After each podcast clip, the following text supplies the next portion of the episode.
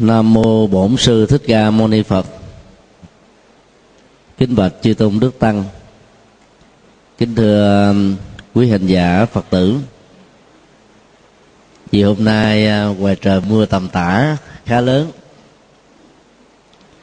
Quý Phật tử à, đến um, tham dự khóa tu Bắc Quan Trai là điều à, đáng khích lệ vào mùa này thì tại Việt Nam ý nghĩa ăn cư nó được hiểu rõ ràng hơn. Những ờ, cơn mưa nặng hạt giới hạn việc ờ, di chuyển của tất cả mọi người và tận dụng vào bối cảnh ờ, khí hậu mùa mưa này và các thầy khóa tu niệm ở trong chốn thiền môn đó, được tăng cường để giúp cho um, các hành giả có thể à, thành tựu được nhiều năng lực cho um, con đường tâm linh. Và sau đó, khi kết thúc khóa hạ đó, việc à, phật sự được hanh thông và hiệu quả tốt hơn. Tại à, các nước phật giáo nam tông thì mùa an cư cũng là một cái cơ hội để um, những người nam tại gia phát tâm xuất gia đoạn kỳ. Có thiểu là khoảng 7 ngày. Có khi đến 3 tháng có khi đến vài năm. Truyền thống này à, phát triển rất mạnh ở tại thái lan. Ảnh hưởng khá ấn tượng đến à, lào và campuchia. Và do đó, đó trước khi trở thành một người à, chồng để rồi trở thành một người cha tất cả những thanh niên nam đó đều đã trở thành các thầy tu. Thời gian trở thành thầy tu à, tuy ngắn ngủi, nhưng à, cũng đủ để cho họ thực tập và trải nghiệm đời sống tâm linh trên nền tảng của phát huy đạo đức. Và do vậy, đến sau này à, hòa vào trong thế gian trở thành một công nhân, chắc chắn rằng là những cạm bẫy của ờ, trần đời đó nó không có ờ, cám dỗ họ được. Và do đó gia đình đó sẽ ờ, trở thành hạnh phúc và an vui. Ở các nước phật giáo bắc tông đó, thì xuất gia đoạn kỳ cũng được khích lệ. Và thường tối thiểu là phải ba tháng. Đài loan và trung hoa là nơi phát triển khá mạnh về xuất gia đoạn kỳ ba tháng an cư để nhằm giúp cho một số à, hành giả phật tử chưa đủ à, bản lĩnh và tự tin rằng mình có thể đi trọn con đường xuất gia. Cho nên à, tu thử ba tháng. Nếu thấy thích hợp thì tu luôn. Còn không thích hợp thì xem xem đó là phần à, gieo duyên cho kiếp sau. Và trở về đời sống à, thế tục cũng à, rất là thành công bên cạnh đó thì à, nó còn là một cơ hội để tất cả những người tại gia um, có thể um, học hỏi được giáo pháp phật. Bởi vì trong các trường hạ những trường hạ lớn đó, một tuần đó, có tối thiểu đến à, 6 buổi pháp thoại. Và những trường hạ trung bình đó, thì à, cũng tối thiểu 3 buổi. Và do vậy phật tử nào có lòng có thể đến ờ, cùng tham gia. Và hôm nay đó thì cũng giống như ờ, những hôm ờ, trước. Cái phần giao lưu sẽ đặt trên nền tảng của những câu hỏi. Bây giờ kính mời thầy thiện trơn điều khiển, điều phối các câu hỏi. Yeah. Nam mô bổn sư thích ca mâu ni phật. Và kính bạch trên đại đức giảng sư. Nhân mùa an cư kiết hạ. Và chúng con xin đại đức giảng sư cho chúng à, con được rõ thêm về à, truyền thống an cư kiết hạ trong Phật giáo. Và trong những ngày an cư kiết hạ là Phật tử thì phải có bổn phận và nhiệm vụ gì trong ngày an cư kiết hạ cho đúng với chánh pháp. Xin à, đại đức giảng sư cho chúng con được biết a di đà phật. Thì, các lý giải thông thường về truyền thống an cư đó như là một sự tham khảo từ đạo kỳ na một tôn giáo à, có trước đạo Phật khoảng à, 6 năm.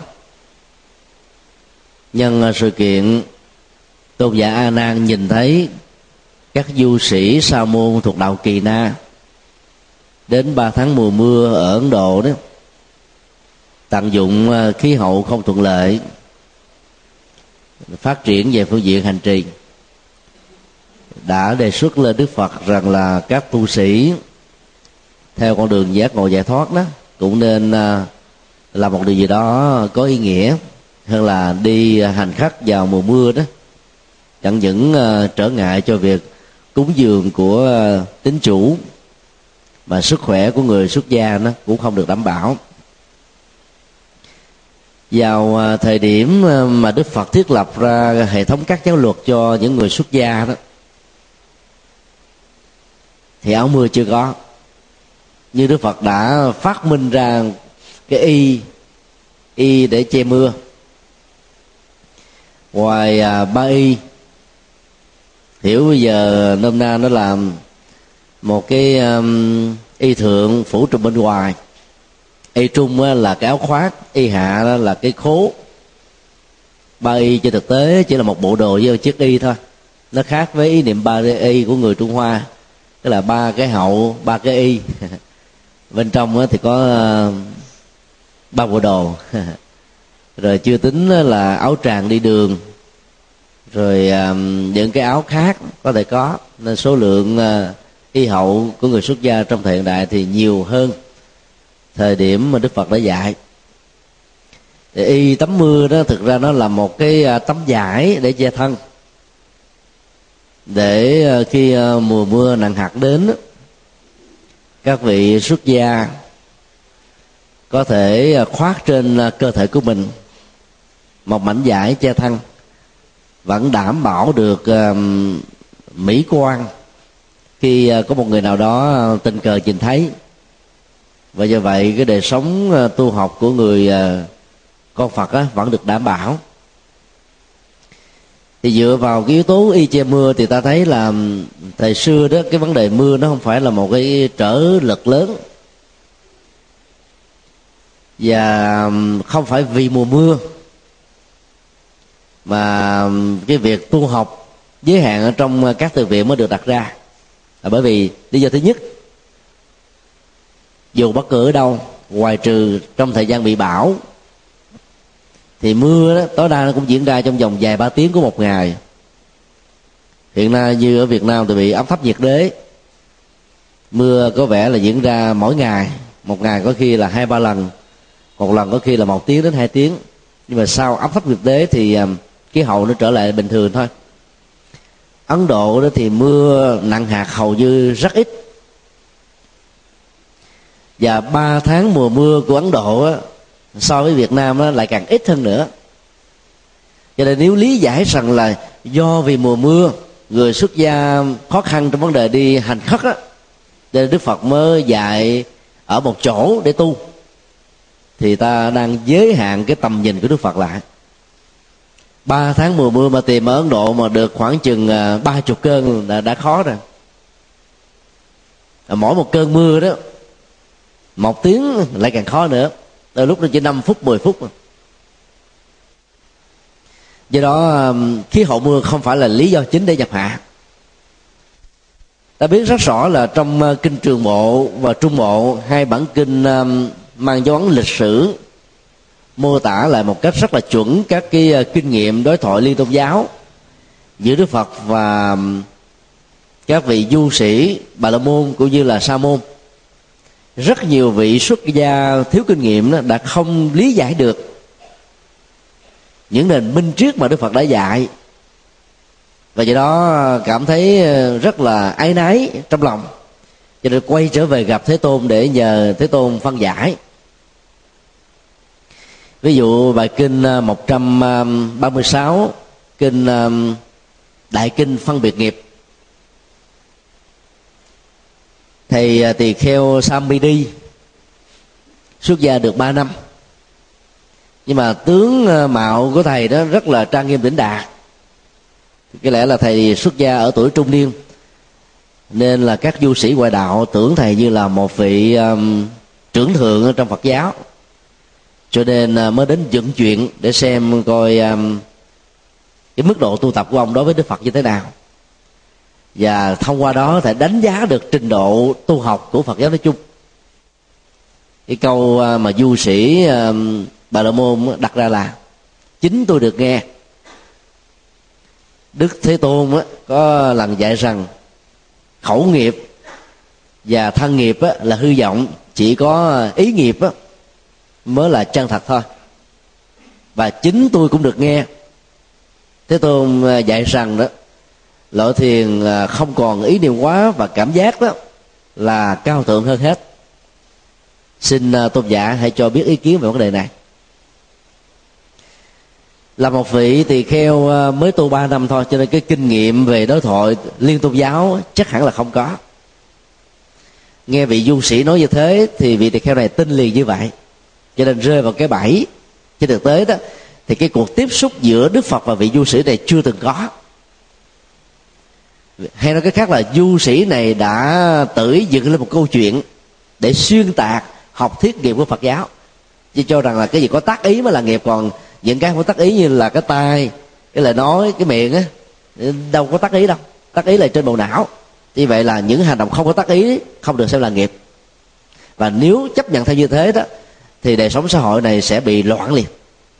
Các tệ nạn các à, bế tắc các khủng bố và nhiều cái um, tình trạng ờ, bất tuân luật pháp chắc chắn sẽ diễn ra.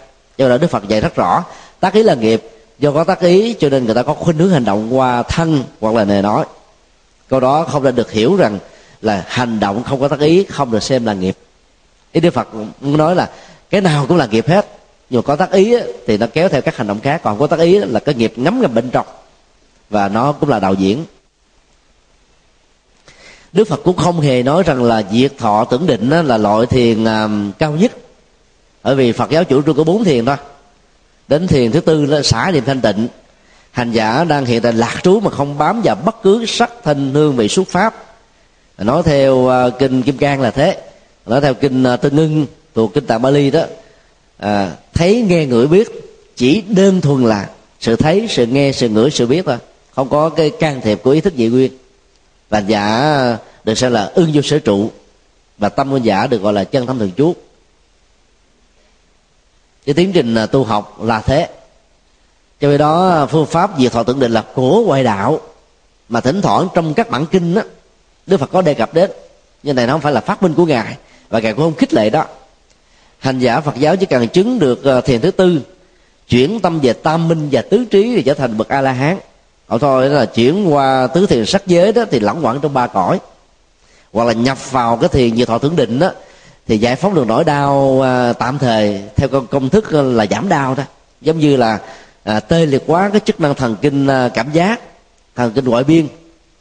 Và thậm chí luôn cả hệ thần kinh thức giặc lúc đó hành giả không còn cảm giác gì hết cho nên tưởng rằng là mình hết đau hết khổ và ngộ nhận rằng là mình chứng đắc được niết bàn và đức phật đã phê phán ờ, phương pháp như thế rất nhiều.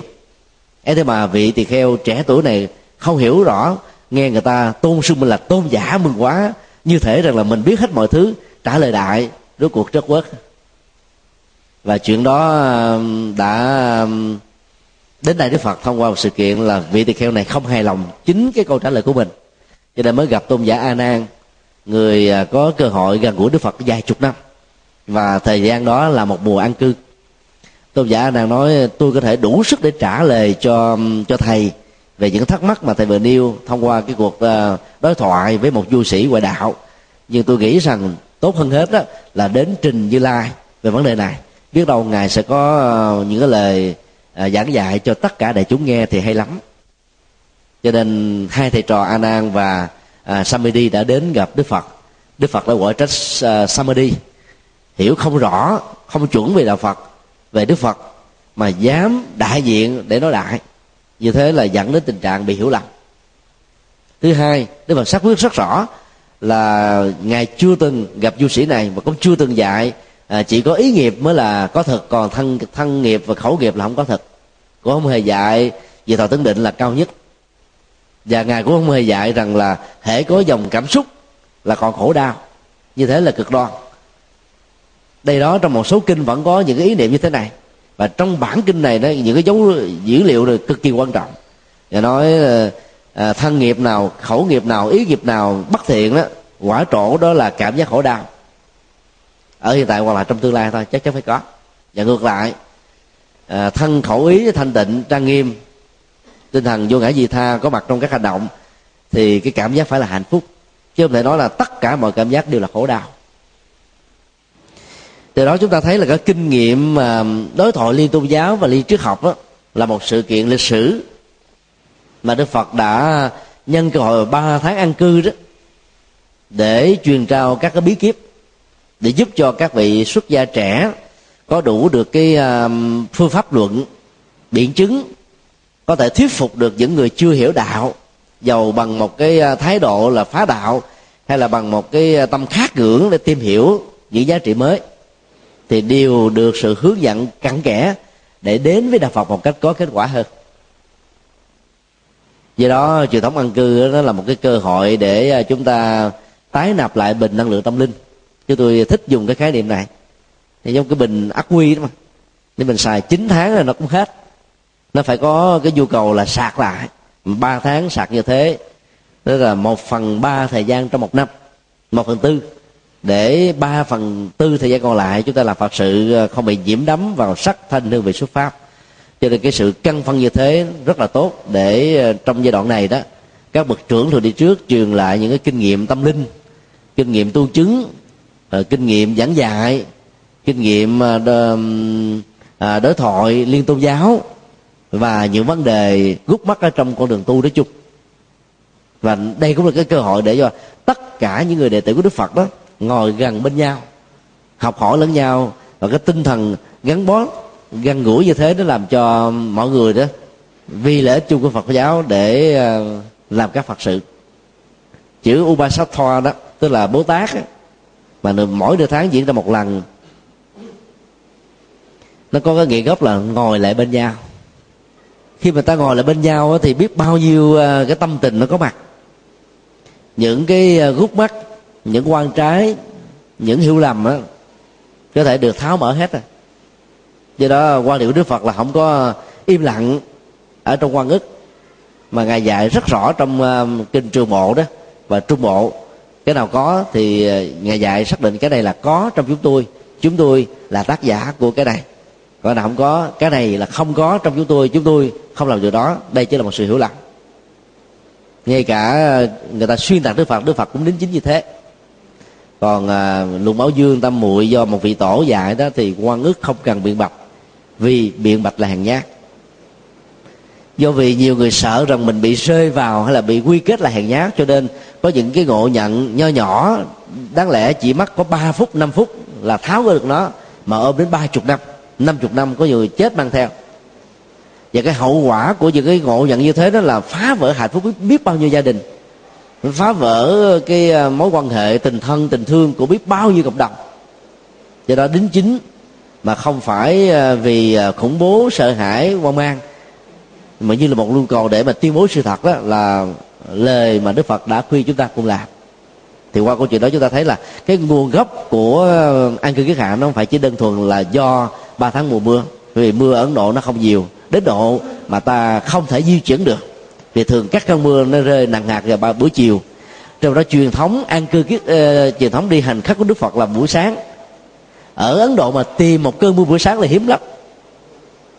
Đối với người tại gia thì chúng ta thấy là các vị xuất gia dành thời gian tu học mỗi ngôi chùa bắc tông theo tịnh độ tông đó bình thường tới một ngày là bốn thời kinh thì ba tháng an cư đó thì có thể tăng lên thành sáu thời. Có một thời buổi sáng nghe thuyết giảng đôi lúc có nhiều chỗ thêm một thời buổi chiều. Trước khi à, à, nghỉ ngơi vào buổi ban đêm còn có một cái à, thời ngồi thiền. Nếu tính hết tất cả thời gian như thế luôn cả phần đi à, phạn thực kinh hành từng bước thảnh thơi sau giờ cơm trưa đó thì hầu như một ngày là đến tám thời tu niệm lần do đó việc gieo trồng mà phước báo bằng cách là cúng cơm cho một ngày ăn hay là phát tâm cúng dường tịnh tài à, cho những vị um, hiện tiền tăng trong một trú xứ an cư là sự lựa chọn rất là có ý nghĩa đối với à, quần chúng phật tử.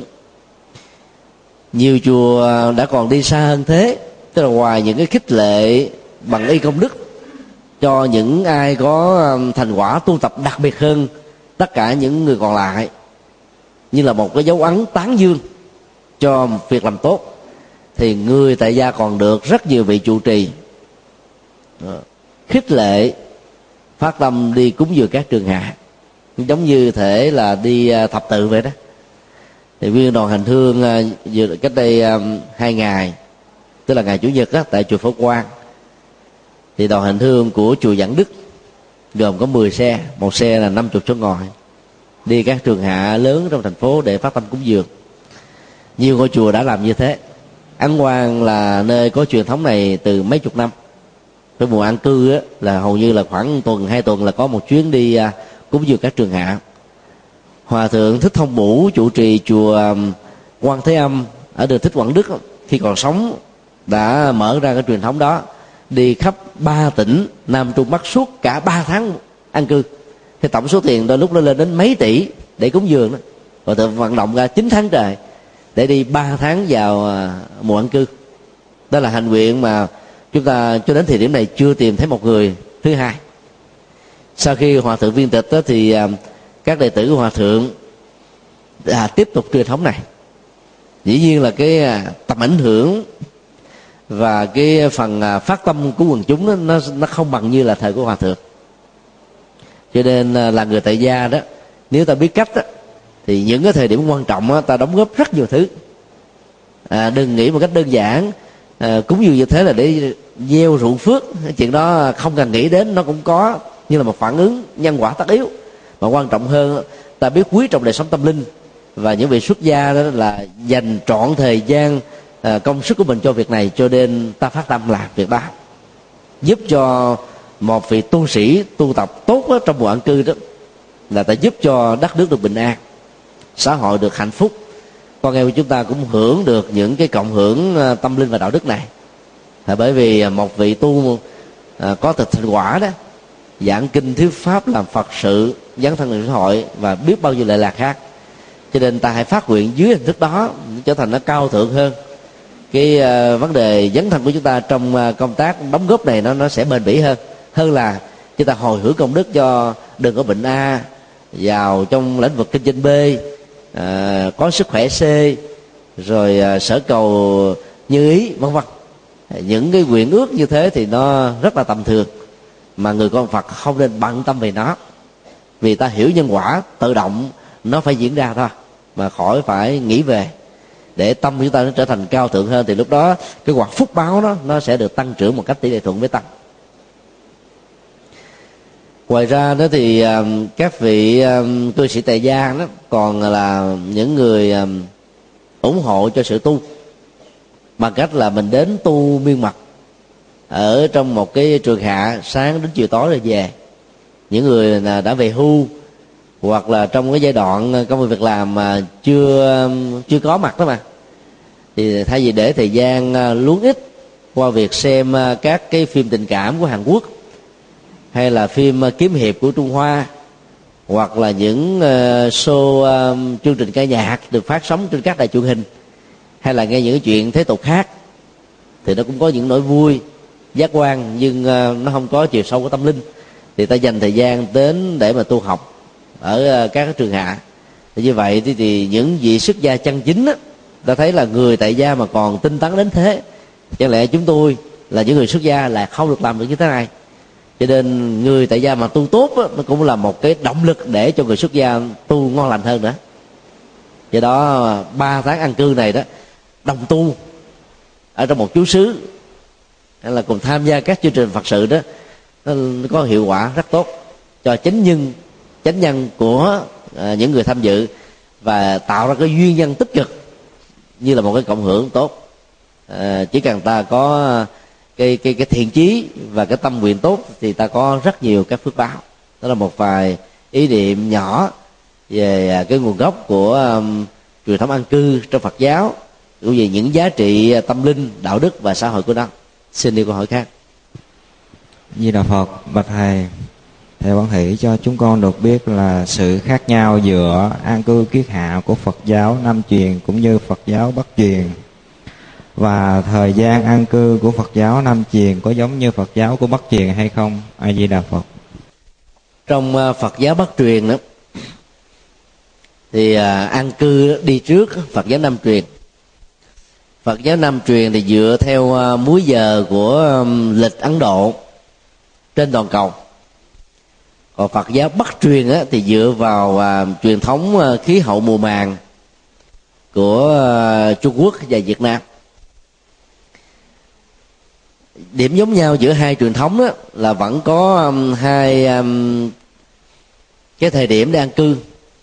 An cư sớm được gọi là tiền an cư. Đối với năm năm tông á, thì rằm tháng năm. Ờ, đối với bắc tông đó là rằm tháng tư còn hậu an cư đó thì muộn hơn một tháng. À, tùy theo cái tính cách uh, thuận lợi của các công tác phật sự ở tại một chú xứ được sử dụng như là một cái um, cái cái uh, trung tâm an cư. Mà có nơi thì chọn là tiền an cư để kết thúc nó vào rằm tháng 7 theo bắc tông rằm tháng 8 theo nam tông. Ở chỗ thì uh, rằm tháng 8 theo bắc tông và rằm tháng 9 theo nam tông việc mà bên phật giáo nam tông sử dụng thống nhất à, một cái mùa an cư sau một tháng so với bắc tông đó, thì thích hợp với khí khí hậu của ấn độ và những cái vùng phụ cận như là bhutan, nepal, bangladesh và dĩ nhiên. Nó hoàn toàn không phù hợp cho những nước như trung quốc, việt nam, nhật bản, triều tiên, nơi mà cái mùa mưa đó, điểm xuất phát và kết thúc của nó khác với ấn độ độ chênh lệch của đó là từ một tháng rưỡi cho đến hai tháng. Các tổ trung hoa về việt nam à, rất là linh động, do rất rành về vấn đề tiếp biến văn hóa. Cho nên đã sử dụng cái mùa mưa của nước mình và xem đó là cái mùa an cư cho nên thích hợp với cái ý nghĩa có một phần nào liên hệ đến sự khó khăn trong vấn đề di chuyển ba tháng à, an cư do mưa. Mà ngày xưa đó, đường xá nó chưa có à, tráng nhựa như chúng ta ngày bây giờ đó là khác nhau căn bản. Còn à, về phương pháp hành trì và tu tập đó thì ba tháng an cư của phật giáo nam tông đó là gồm à, bốn hoạt động chính. Thứ nhất đó, là ôn học lại kinh luật. Giống như là truyền thống nam tông ờ, bắc tông của chúng ta làm thứ hai đó là dành thời gian cho thiền quán nhiều.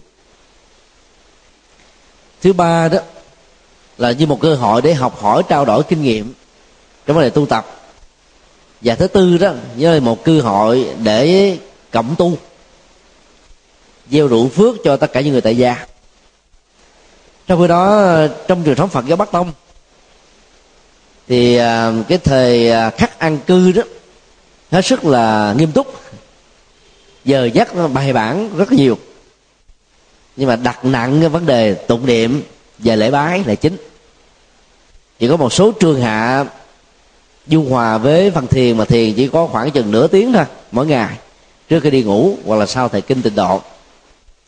Một bên đó thì phát triển về cái phần à, thiền quán, còn một bên đó thì phát triển về vấn đề kinh kệ về bái sám. Do đó đó là hai giá trị nó cũng hoàn toàn khác nhau. Cho nên à, trong truyền thống bắc tông hiện nay tại việt nam đó thì an cư là một cái cơ hội để cho các vị à, tu sĩ tu một cách gắt cu kiệu hơn tốt đẹp hơn. Và để ôn lại lời lời Phật dạy nhiều hơn. Bái sám nhiều đó thì à, nó có cái phước. Nhưng mà ngược lại đó thì người tại gia chỉ cũng hưởng được cái phước à, do tu tập này thôi chứ không có cái cơ hội để mà thực tập à, con đường à, chuyển hóa tâm linh như là thiền quán.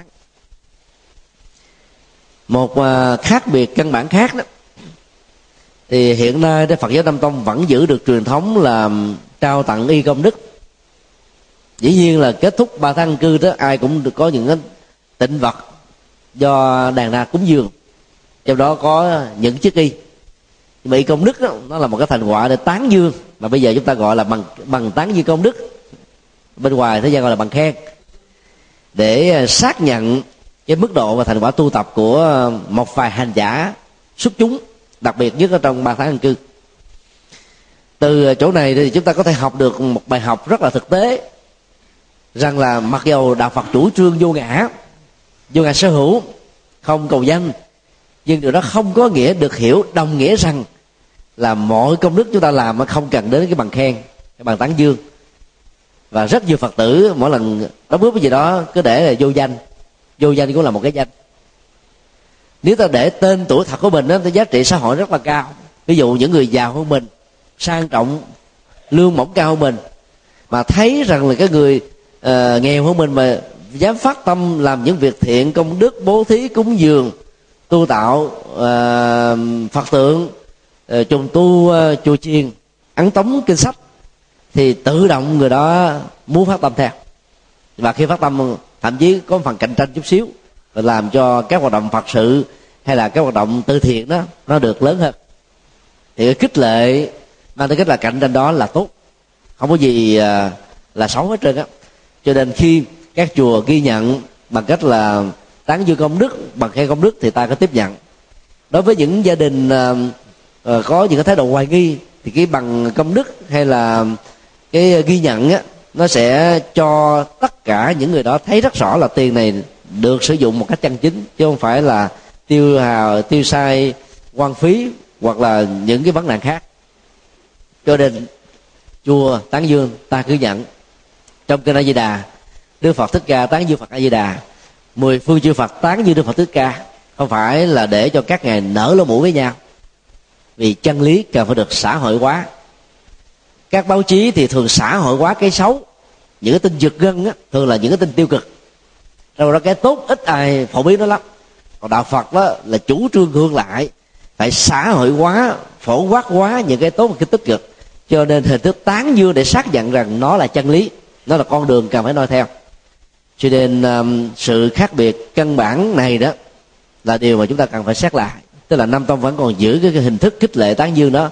Còn bắc tông á, là lúc mà không có màng đến cái y công đức được. Vì chiếc y đó nó tượng trưng cho cái ruộng phước thông qua thành quả tu tập của chúng ta. Còn dùng với hình thức như là quà cáp này nọ thì nó lại đi xa là nó gần với xã gian hơn. Cho nên hình ảnh của y công đức đó, nó mang tính chất là tinh thần đạo đức nhiều hơn là những cái giá trị vật chất mà một tặng phẩm đó có thể gửi đến cho một hành giả có thành quả cao. Do đó um, cả hai truyền thống um, của nam tông và bắc tông đó, nó có những cái điểm giống và những điểm khác và có thể hỗ trợ bổ sung cho nhau. Một vấn đề um, mà ta cần phải thông cảm là hiện nay đó là cộng đồng phật giáo việt nam ở hải ngoại hay là phật giáo của các quốc gia khác đó đang ở những cái châu lục ngoài quốc gia của mình. Thì thời gian an cư đó, nó không may mắn như là ở việt nam, hay là ở tại bản quốc của họ. Ba tháng. Đối với cộng đồng việt nam hiện nay đó, ở ờ, bốn châu lục thì an cư đó, tập hợp nhiều nhất là 10 ngày thôi. Bởi vì 95% các ngôi chùa sau khi khánh thành vẫn còn phải trả nợ đến vài chục năm theo um, cái uh, hợp đồng à, uh, vay uh, à, tài chính của ngân hàng. Mà nếu như thầy chủ trì nào nhất tăng nhất tự đó mà đi nhập hạ ở tại một trung tâm đến 3 tháng đó thì khi về chùa không đảm bảo là phật tử còn tiếp tục đi chùa đâu. Cho nên uh, sinh hoạt đó phải được duy trì vắng chừng một tuần hai tuần thì không trở ngại mà vắng nhiều. Phật tử mà bỏ chùa thì chùa đó sẽ bị ngân hàng dở sau hai tháng mà không đóng tiền cho ngân hàng là chùa đó bị mất. Do đó dẫn đến một cái tình huống không có sự lựa chọn là rất nhiều tăng ni đó. Nhất là những vị tôn đức của các giáo hội Việt Nam ở hải ngoại là tổ chức ăn cư để cho tăng ni có thể um, học hỏi lẫn nhau và cái tinh thần cảm thông trong Phật sự đó được tốt hơn. Tránh những tình trạng đổ vỡ quá nhiều như trong vòng bốn chục năm qua tại hải ngoại, đặc biệt là trong vòng 5 năm trở lại đây. Thì việc mà an cư tập trung rất là cần thiết, nhưng mà tổ chức tối đa cũng là 10 ngày thôi. Chùa Việt Nam à, của thượng tọa Thích Nguyên Hạnh ở Houston, Texas thì uh, tổ chức gần được 3 tháng. Vì uh, cái không gian đây đã đến uh, 8 mẫu. Phương tiện phòng ốc thì đủ đầy đủ. Giảng đường rất là to chánh điện rất rộng không khí rất là trong lành. À, phật tử đến đây đó để hộ, hộ hộ trì cho um, an cư đó vài ba trăm người. Một con số rất khó kiếm ở ở nước ngoài trong riêng gì ở mỹ. Mà chùa này lại tập hợp được quần chúng đông như thế. Cho nên rất nhiều tăng ni um, cố gắng là trở về chùa Việt Nam để mà tham dự cái khóa an cư. Thì khóa an cư đó làm giống như hình như Việt Nam tụng niệm bái sám rồi à, à, giao lưu pháp thoại giảng kinh thuyết pháp cho Phật tử và tu học hành trì một cách biên mặt thì đó là cái ờ, nét truyền thống đẹp giữ được chứ còn phần lớn chỉ được có 10 ngày. Một số khác nữa đó thì ờ, linh động hơn. Không tổ chức ăn cư vào ờ, mùa hè do khí hậu mùa mưa. Thì bởi vì có nhiều nước không có mưa mà tổ chức vào mùa đông tên gọi là kiết đông. Ở miền bắc cũng có một số tỉnh làm như thế. Vì mùa đông ở miền bắc và một số nơi đó, gần với tuyết đó thì nó rất là lạnh cho nên là phật tử ba tánh rất là khó đi chùa. Rồi cái sinh hoạt đó, thường nhật như lao động chấp tác nó cũng rất là trở ngại cho nên tận dụng mấy cái tháng lạnh đó để à, tu tập nhiều hơn. Giới hạn mình ở trong một ngôi chùa nó an toàn về sức khỏe và tính mạng lại có thành quả về tu tập. Do đó đó là à, việc ăn cư nó không nhất thiết là giới hạn trong mùa hạ mà nó tùy theo cái thời điểm thích hợp từ quốc gia theo cái bối cảnh khí hậu và văn hóa ở những nơi đó. Chẳng hạn như um, úc châu đó nó thuộc về uh, đối lập với lại các cái châu lục còn lại. Cho nên tháng 7 này đó tháng 5, tháng 6, tháng 7 ở các quốc gia khác là mùa hè nóng nực thì ở úc là tuyết phủ. Do đó là việc tổ chức ăn cư đó trong cái mùa này đó không phải là mùa hè nữa mà gọi là ăn cư mùa đông. Mà mùa đông của họ là ba tháng mùa hè của những nước còn lại còn những ờ, nơi khác người ta có thể chọn tháng 11, tháng 12 và tháng 1 dương lịch. Và cái truyền thống như thế rất là hay. Trong khi đó đó Phật giáo Nam Tông không thể cho phép làm việc này. Cho nên giữa hai truyền thống ta vẫn thấy cái độ um, gọi là uh, hoạt dụng và phương tiện của Phật giáo Bắc Tông tốt hơn. Cho nên nó đáp ứng được uh, nhiều Phật sự hơn. Hơn là chúng ta chỉ giới hạn đơn thuần trong 3 tháng mùa mưa à, của Ấn Độ mà đến những quốc gia khác thì nó hoàn toàn không có giọt mưa nào mà cũng tổ chức an cư. Rồi đến những cái tháng mưa đó, thì à, không tổ chức. Hoặc là đến những tháng mà tiết phủ đi đường rất là khó à, trở ngại rất là nhiều. Và nguy hiểm đến à, sức khỏe và tính mạng thì ta lại bỏ trống. Còn những cái tháng mà ta có thể làm các phật sự khác dấn thân vào trong xã hội đó, thì ta lại tổ chức an cư thì nó lạc quẻ. Do đó tinh thần của đạo phật bắc tông đó dạy chúng ta về cái cách thức ứng dụng linh hoạt cho mọi tình huống khác nhau để thành quả phật sự đạt được ở mức độ cao nhất. Và cái việc tu tập của chúng ta cũng được đảm bảo ở mức độ cao nhất. Xin điều câu hỏi khác. Nam mô a di đà phật.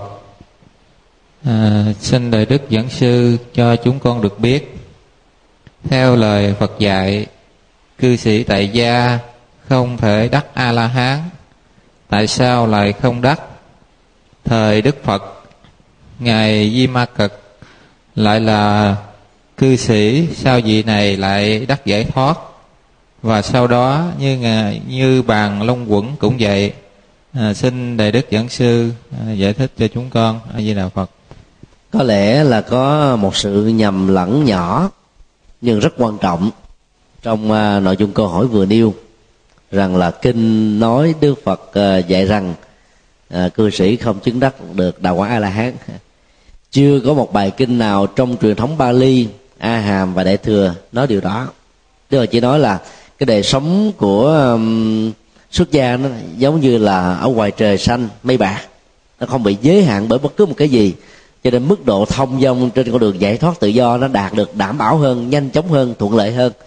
Còn người xuất gia cũng giống như trong một cái vỏ ốc. Nó có một cái máy để che.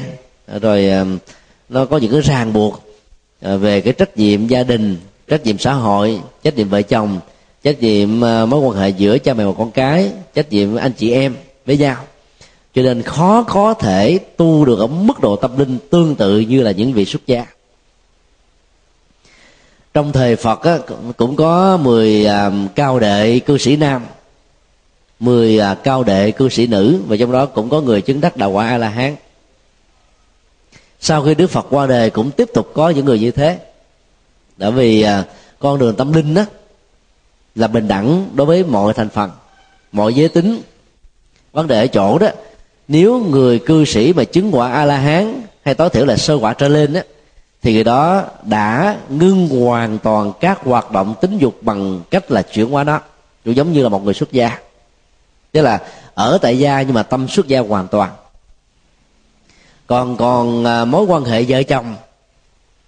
Dầu là ở cái tuổi 90 là coi như là cái nhu cầu à, về à, à, giới tính không còn nữa không có nghĩa là đã thoát khỏi đó thì vẫn không thể nào chứng đắc được sơ quả.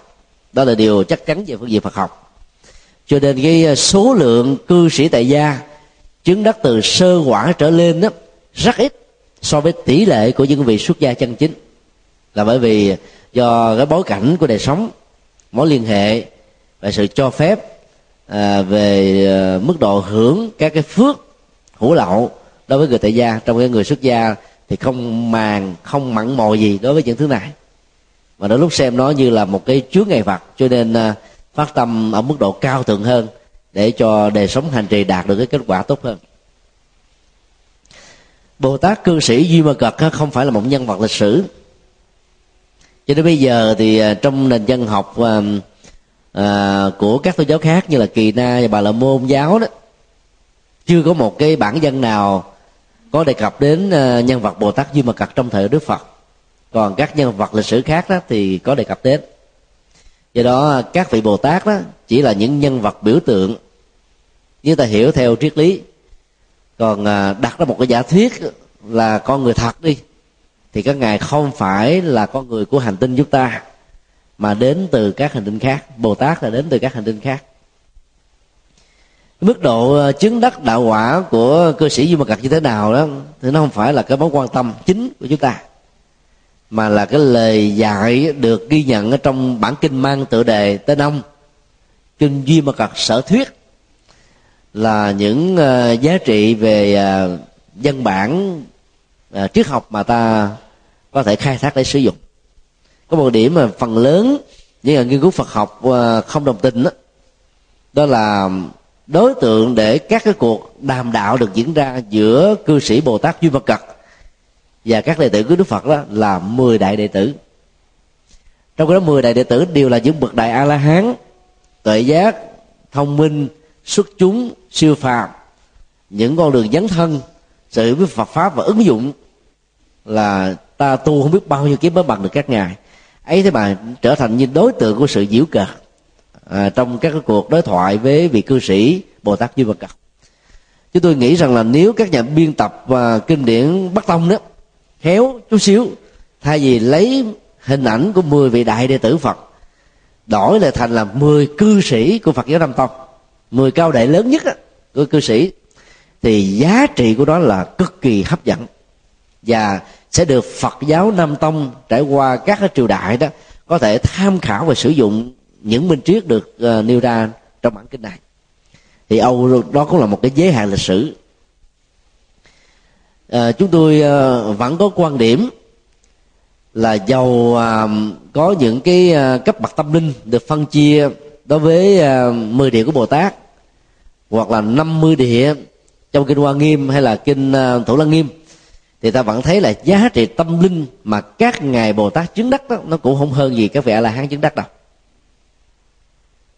Nếu chúng ta chịu thơ, so sánh đối chiếu từng nội dung chi tiết được mô tả trong Hoa Nghiêm và Thủ Lăng Nghiêm về cái ờ, cảnh giới tâm linh với các cái nội dung được mô tả trong kinh tạng Bali về cái giá trị tâm linh cao nhất mà một vị a la hán chứng thì ta thấy nó bằng nhau nè chỉ có điều là kinh tạng đại thừa thì mô tả chi tiết với hình thức là phân tích. Còn kinh tạng Bali đó thì mô tả bao quát với hình thức là là là là diễn đạt thông thường. Nó khác nhau về văn phong thôi còn nội dung nó không có khác nhau. Cho nên um, khinh thường các vị bồ tát là một sai lầm lớn, mà khinh thường các vị a la hán, sai lầm nó cũng tương tự thôi.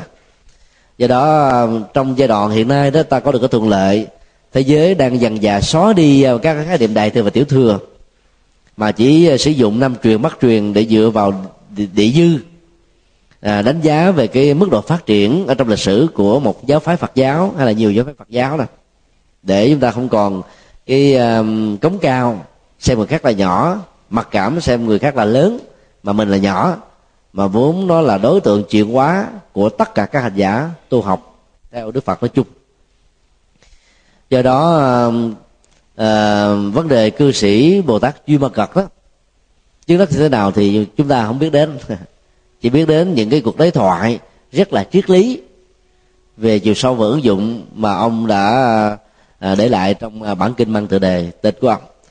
Còn đối bàn lỏng uẩn hay là các vị à, cư sĩ khác đó thì ta thấy ở việt nam á, thì có tuệ trung thượng sĩ siêu phàm thoát tục cũng không thua kém gì bàn long uẩn của trung quốc. Các uh, mảng dân học gồm uh, những cái bài uh, phú rồi thơ tự do thi kệ của tuệ trung thượng sĩ đó có thể nói là đỉnh cao thuộc loại nhất gì của truyền thống thiền của phật giáo việt nam. Và nhiều tư tưởng rất là sâu sắc còn hơn cả phật giáo trung hoa. Đó là cái nỗi hãnh diện tự hào lớn mà chúng ta cần phải khai thác và sử dụng và với việt nam mình trong giai đoạn vừa qua đó thì có một cái à, mặc cảm. Lúc nào cũng sử dụng các cái à, nền tảng phật học của người trung quốc ta và do vậy đã bỏ rơi cái nền phật học của người việt nam. Văn học lý trần mà viện dân học đã dày công uh, sưu tầm rồi xuất bản vào uh, thập niên uh, 90 của thế kỷ 20 đó là một đóng góp rất lớn cho Phật giáo Việt Nam. Đánh giá là những cái đóng góp của nó trong lịch sử phát triển tại đất nước Việt Nam. Và là những người con Phật đó thì ta phải đưa cái mảng thơ văn lý trần vào trong các chương trình Phật học. À, để cho ảnh hưởng của nó trong dân học nó được tốt. Ngoài ra đó thì à, các cái nhà thơ văn của việt nam mà có ảnh hưởng tư tưởng phật giáo như là nguyễn du rồi ca báo quát hay là nhiều nhân vật khác đó cũng nên được đưa vào trong các trường phật học để cho ta thấy là cái đóng góp về phương diện văn học của phật giáo rất là lớn. Và do vậy thế hệ sau này cần phải noi những tấm gương đó để đóng góp cho bối cảnh đất nước ở hiện tại và trong tương lai. Do đó, các vị cư sĩ đó vẫn có thể chứng đắc được đạo quả, từ sơ quả cho đến tứ quả là hán, và thậm chí có thể đi trên con đường tâm linh của các vị bồ tát, giống như các vị xuất gia. Có điều là phương tiện cơ hội hoàn cảnh điều kiện và sự thuận lợi của người cư sĩ thì không bằng được người xuất gia. Cho nên ai sống độc thân hoặc là à, một người bạn đời đã đi trước mình còn lại giữ chung thủy mà không tái giá đó có đơ, cơ hội điều kiện để tu giống như những người xuất gia với hình thức là tại gia. Còn đại đa số cư sĩ tại gia còn lại thì không cần thiết phải đi trên con đường tâm linh này.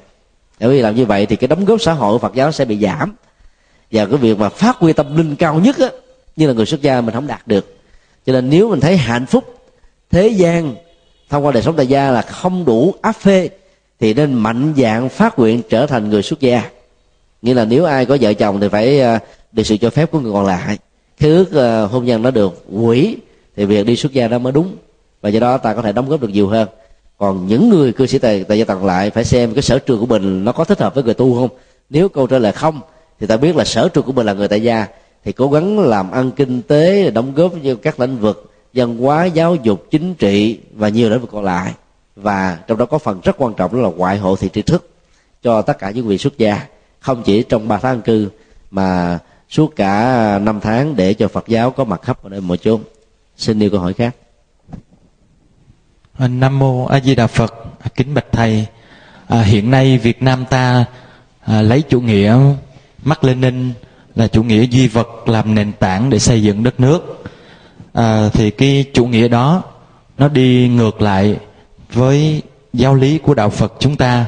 Do vậy có nhiều người cho rằng à, đạo Phật là yếm thế chán đời. À, thì xin thầy à, cho con biết câu trả lời với họ như thế nào a di đà phật việc mà các cái chính thể với ý thức hệ triết học đi ngược với đạo phật không phải là chuyện mới có. Mà trong lịch sử phát triển của đạo phật ở tại ấn độ và nhiều quốc gia nó đã từng diễn ra như thế. Cho nên là những người tu học phật ta không lấy làm ngạc nhiên về à, à, nội dung trái chiều giữa triết học bắc lenin và nền minh trí của Phật giáo. Ta thấy à, chính trị và triết học là nó có giai đoạn thôi. Sau khi những vị um, khởi xướng nó qua đời đó thì cái phong trào đó gần như là uh, trở thành quên lãng. Nó không còn ảnh hưởng um, nhiều ở trong đời sống thực tế. Nó có thể là được giảng dạy phân tích ở trong à, các trường lớp thôi. Trong khi đó nền minh trí của phật giáo hai nghìn mấy trăm năm trôi qua nó vẫn là một thực thể sinh động tồn tại và trở thành một sự lựa chọn rất là có ý nghĩa đối với quần chúng. Giàu không bị ép buộc hay là khích lệ dưới nhiều hình thức khác nhau như chúng ta đã thấy là khích lệ đối với triết học Mác Lênin tại Việt Nam. Những ờ, thập niên khi mà chủ nghĩa xã hội có mặt tại ờ, Việt Nam đó thì Lenin toàn tập á, được phát hành bằng một cái giá ờ, hỗ trợ. Và thậm chí là tiền nó bán á, còn rẻ hơn là bán ký giấy thì giấy trắng bon bìa cứng. Cái bộ Lenin toàn tập đó rất là sang trọng rẻ mạt để khích lệ cho người ta biết nhiều về cái à, nền à, học thuyết này. À, sẽ là một sự lãm bàn nếu chúng ta đi sâu vào nó. Ở đây chúng tôi chỉ muốn à, nói đến năm hai điểm có thể dẫn đến sự ngộ nhận không có lợi cho Phật giáo để chúng ta cùng lưu tâm. Thứ nhất là câu phát biểu của Mát tôn giáo là thuốc phiện của quần chúng đó, hoàn toàn không dụng ý ghép đạo Phật như là một tôn giáo của phương Đông. Mark biết rất ít về tôn giáo phương Đông, lại càng không biết nhiều về phật giáo khái niệm tôn giáo mà Marx sử dụng đó là nó được diễn ra trong bối cảnh xã hội của châu âu nơi mà nó đã có đến hơn một nghìn năm từ thời cổ đại cho đến trung đại thiên chúa giáo và tinh lành đã khống chế ý thức hệ chính trị, triết học, giáo dục và mọi phương diện còn lại của cuộc đời. Thông qua các cái tòa án dự giáo rất là hà khắc, rất là tàn ác, để khống chế không cho bất cứ những hoạt động tư duy nhận thức của con người đi ngược lại với những điều rất là mê tín và sai lầm của kinh thánh tăng ước. Do vậy mà mát sống trong bối cảnh như thế, bất mãn trong bối cảnh đó mới có câu phát biểu tôn giáo là thuốc phiện của quần chúng.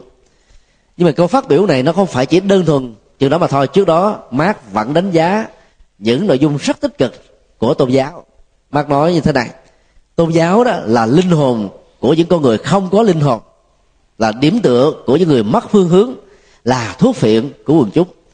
Và rất tiếc là các nhà xã hội chủ nghĩa của Việt Nam và Trung Quốc đó, cực đoan đến độ chặt đứt những cái phần đầu và phần sau của Mark nói.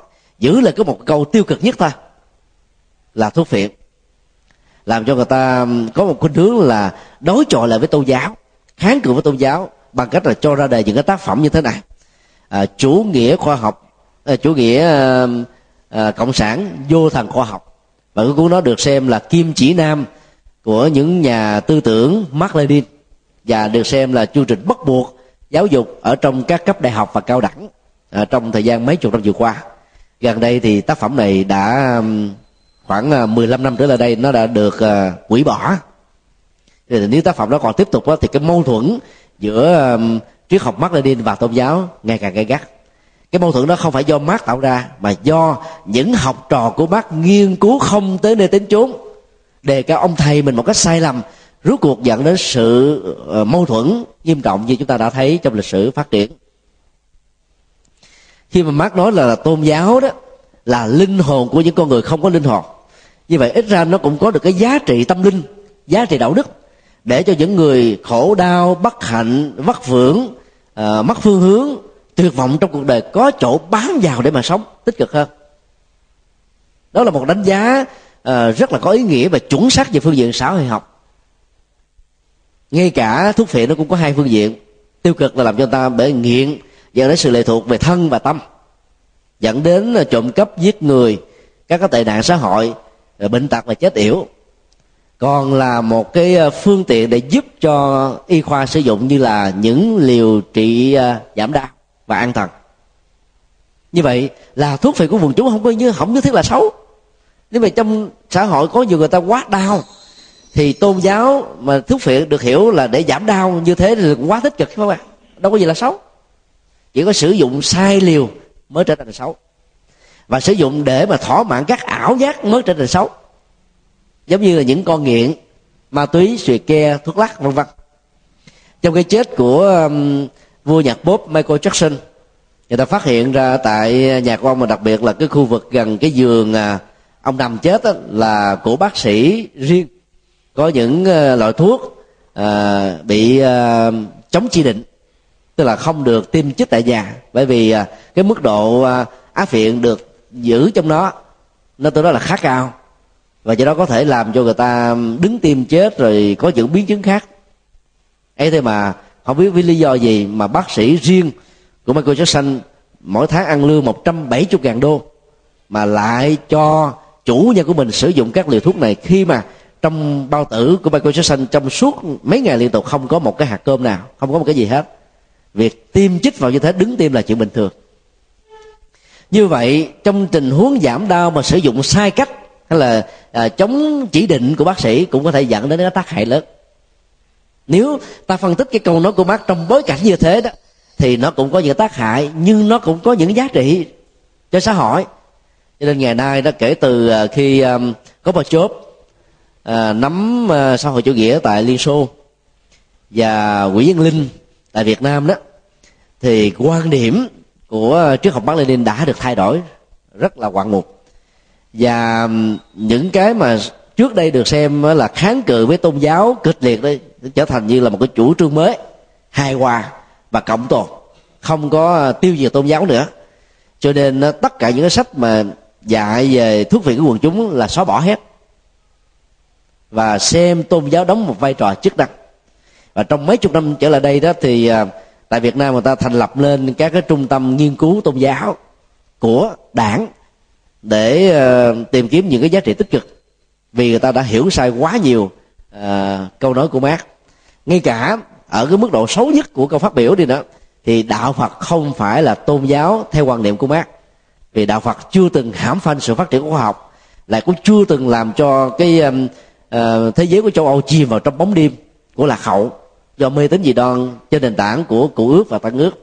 Và đạo phật là hoàn toàn thích hợp với khoa học. Cho nên đó, nếu mát có nghiên cứu về đạo phật thì mát đã có một cái phát biểu ngoại lệ rồi rất tiếc là ông không có nghiên cứu sâu như uh, Einstein đã nói nếu trong thế giới này có một tôn giáo tạm gọi là hoàng vũ thì phải nói đó là đạo phật. Vì chỉ có với đạo phật yếu tố tâm linh và khoa học mới có thể song hành với nhau là một người khác tôn giáo mà lại phát biểu về đạo phật như thế, quả thực là một nhà minh triết về khoa học. Cho nên um, dầu câu nói của Marx đã bị sử dụng sai ở trong lịch sử của chủ nghĩa xã hội tại Việt Nam, thì đạo Phật vẫn không phải là một tôn giáo. Đạo Phật đó là một nền minh triết, là con đường hành trì, là nghệ thuật chuyển hóa những cái hình ảnh, những cái biểu hiện của hoạt động tín ngưỡng đó là một phần của đạo Phật thôi, chứ không phải là tất cả. Về trọng tâm của tôn giáo là phải có đấng sáng thế và có một hệ thống tín đồ tin mà cái là giao khoán cho chúa, không cần phải làm gì hết. Và ai không làm như thế thì không phải gọi là tôn giáo. Đâu đó, hai điều này là trái hoàn toàn lại với tư tưởng của đạo phật. Mặc dù ta vẫn thấy các hình thức tụng niệm, bái sám, hành trì của đạo phật nó giống giống như là hình thức của các tôn giáo, nhưng nội dung của nó là khác hoàn toàn do đó không thể xem đạo phật là một tôn giáo. Còn nếu tạm sử dụng khái niệm tôn giáo để mô tả đạo phật, thì tôn giáo của đạo phật là tôn giáo vô thần. Tôn giáo của đạo phật là chống lại mê tín. Tôn giáo của đạo phật là khích lệ khoa học. Tôn giáo đạo phật là một cái nền đạo đức. Tôn giáo đạo phật là một triết lý hành trì. Nếu ta dùng chê chữ, như đức phật đã từng là sử dụng ở trong à, kinh à, tăng chi. Cho nên là cái câu phát biểu của mát cần phải được hiểu ở một góc độ khác điều thứ hai đó là quan điểm của mát về à, các cặp à, phạm trù biện chứng đó, nó có những cái đó nó gần với đạo phật. Gần không có nghĩa là giống. Gần nó có một cái mối là liên hệ um, um, gọi là ờ, uh, song chiều ở mức độ mà ta có thể um, uh, sử dụng nó để truyền bá Phật học cho những người quá chung thành với triết học Mác Lênin và kháng cự đạo Phật như là mê tín dị đoan chứ đừng nên đánh đồng hai cái này làm một. Khi đánh đồng như thế là ta đã vô tình hạ thấp Đức Phật xuống, trở thành như là một nền triết lý mà có rất nhiều vấn đề triết học của bác Lenin đang gặp vấn đề. Chứ không phải là cái gì nó cũng đúng hết. Và trong hệ thống triết học trên thế giới đó, hiếm có trường đại học đưa Mark Lenin, học thuyết Mark Lenin vào trong triết học lắm. Mà ta đưa vào chính trị và kinh tế thôi, chứ ta không đưa vào trong triết học. Chỉ có tại các nước xã hội chủ nghĩa thì vấn đề à, à, tư tưởng của Mark Lenin được xem như là một hệ thống triết học thôi. Đó là thế giới triết học đã đánh giá rất khác về triết học Mark Lenin. Thì ta không dạy gì mà đánh đồng cái triết học Mark Lenin với là Phật giáo. Bởi vì hai cái này nó có một số điểm giống nhau. Và cái đi sau giống với cái đi trước á thì ta không có lý do gì ta ta ta, ta phải đánh đồng Phật với Mark Phật với Lenin Phật với Mao Trạch Đông Phật với Hồ Chí Minh Phật với bất cứ nhân vật nào. Bởi vì các nhân vật đó đều là người phàm thôi họ có thể là một nhà triết học, nhưng họ là một người phàm. Còn Đức Phật đó là một nhà minh triết, mà giá trị tâm linh tuệ giác của ngài là cao thượng hơn nhiều.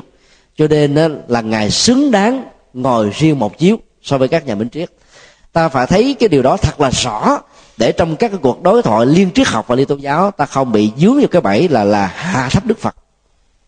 Còn những vấn đề còn lại thì nó gây ra rủi rất lớn. Và người ta có một lời khuyên đó. Có hai vấn đề không nên thảo luận ở quần chúng, đó là chân lý của chính trị và chân lý của tôn giáo. Bởi vì sẽ chẳng có một điểm chung nào. Mà nay bám theo cái khuynh hướng của mình và cho đó là số một, còn những khuynh hướng còn lại là số hai. Cho nên thảo luận về à, chân lý của chính trị, nó không phải là chức năng của tu sĩ chúng ta. Thảo luận về chân lý của tôn giáo, nó là không cần thiết. Bởi vì người ta lúc nào cũng à, tuyên bố tôn giáo nào cũng vậy, ta lãnh đắc nào là đạo nào cũng giống như nhau trên thực tế là các tôn giáo khác nhau trời và vực. Có rất nhiều tôn giáo không hề có tâm linh. Có rất nhiều tôn giáo chỉ có một phần của đạo đức. Có rất nhiều tôn giáo chỉ có đơn thuần là tín ngưỡng. Và có một số tôn giáo chỉ có đơn thuần là mê tín dị đoan. Còn đạo phật của chúng ta có đạo đức, có minh triết, có trí tuệ có hoạt động xã hội, có nhân thừa, có thanh nhân thừa, có bồ tát thừa, có phật thừa. Nó đặc biệt hơn nhiều, bao hàm hơn nhiều và siêu xuất hơn nhiều cho nên không có lý do gì để ta phải hạ cấp đạo phật xuống để đánh đồng mình ngang hàng với các tôn giáo khác. Nhưng cũng không vì thế mà ta phê bình chỉ trích các tôn giáo khác. Bởi vì giá trị của đó không cần đến những hoạt động sơn đông mãi giỏ hay là quảng cáo, nó vẫn là một cái ờ, cục ngọc ở trong đá so với sỏi cát của những cái gì khác với đạo phật. Chính vì thế, khi nghiên cứu trong cái mối tương tác giữa phật giáo và triết học Mác Lênin đó, thì ta phải biết cái chỗ đứng của mình nằm ở chỗ nào và để chứng minh cho những nhà trước mở Mác tin có đề sao, tin có nhân quả báo ứng không phải là chuyện dễ. Có nhiều người ôm cái trước không mở Mác Lênin mà chết. Và cho đến lúc mà nhắm mắt lên đời vẫn không mở mắt ra. Cái đó là cái quyền của họ. Còn à, hiện nay đó là những nhà tư tưởng trước ông Lenin mà tin có đề sao là bắt đầu khá nhiều rồi đấy nhân vật nổi nổi cộm nhất đó là nguyên phó thủ tướng trần phương giáo sư ờ, lỗi lạc của triết học Mác Lênin ở miền Bắc cũng giống như là giáo sư Trang Viên Giàu của miền Nam.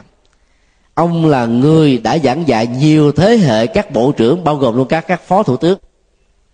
Gần như rất nhiều thế hệ uh, uh, đi theo uh, sau chủ nghĩa ở miền bắc đó, là học trò của giáo sư trần phương. Và nhờ cái việc ông nhờ phan thị phát hằng tìm ra xác của người em mất tích trong uh, chiến tranh mà ông tin có kiếp sau ông tin uh, có cái cảnh giới uh, của ngạ quỷ. Và ông tin đó là một cái uh, biện chứng. Ông tin đó là dữ liệu khách quan. Và mặc dầu những người đồng nghiệp của ông vẫn kháng cự ông chống đối ông nói rằng là uh, trần phương ngày xưa truyền bá triết học Mác Lênin bao nhiêu thì ngày nay truyền bá mê tín dị đoan bấy nhiêu. Ông đã phát biểu trong uh, một lần tại phiên họp của uh, trung tâm uh, nghiên cứu về tình con người tổ chức tại hà nội rằng ông là cái người tôn trọng giá trị triết học Mác Lênin nhất. Và giá trị đó được hiểu là cái dữ liệu khách quan.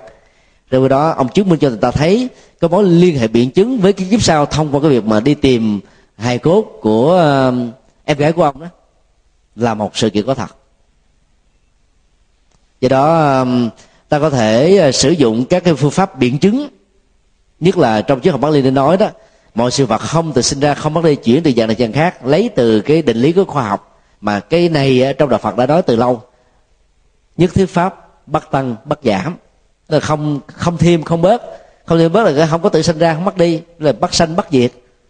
Hai cái cặp phạm trù này đó, nó rất là sâu sắc. Mà triết học Mác Lênin đã vay mượn lại từ khoa học. Mà khoa học là đi sau đạo Phật đến nhiều thế kỷ về lĩnh vực này.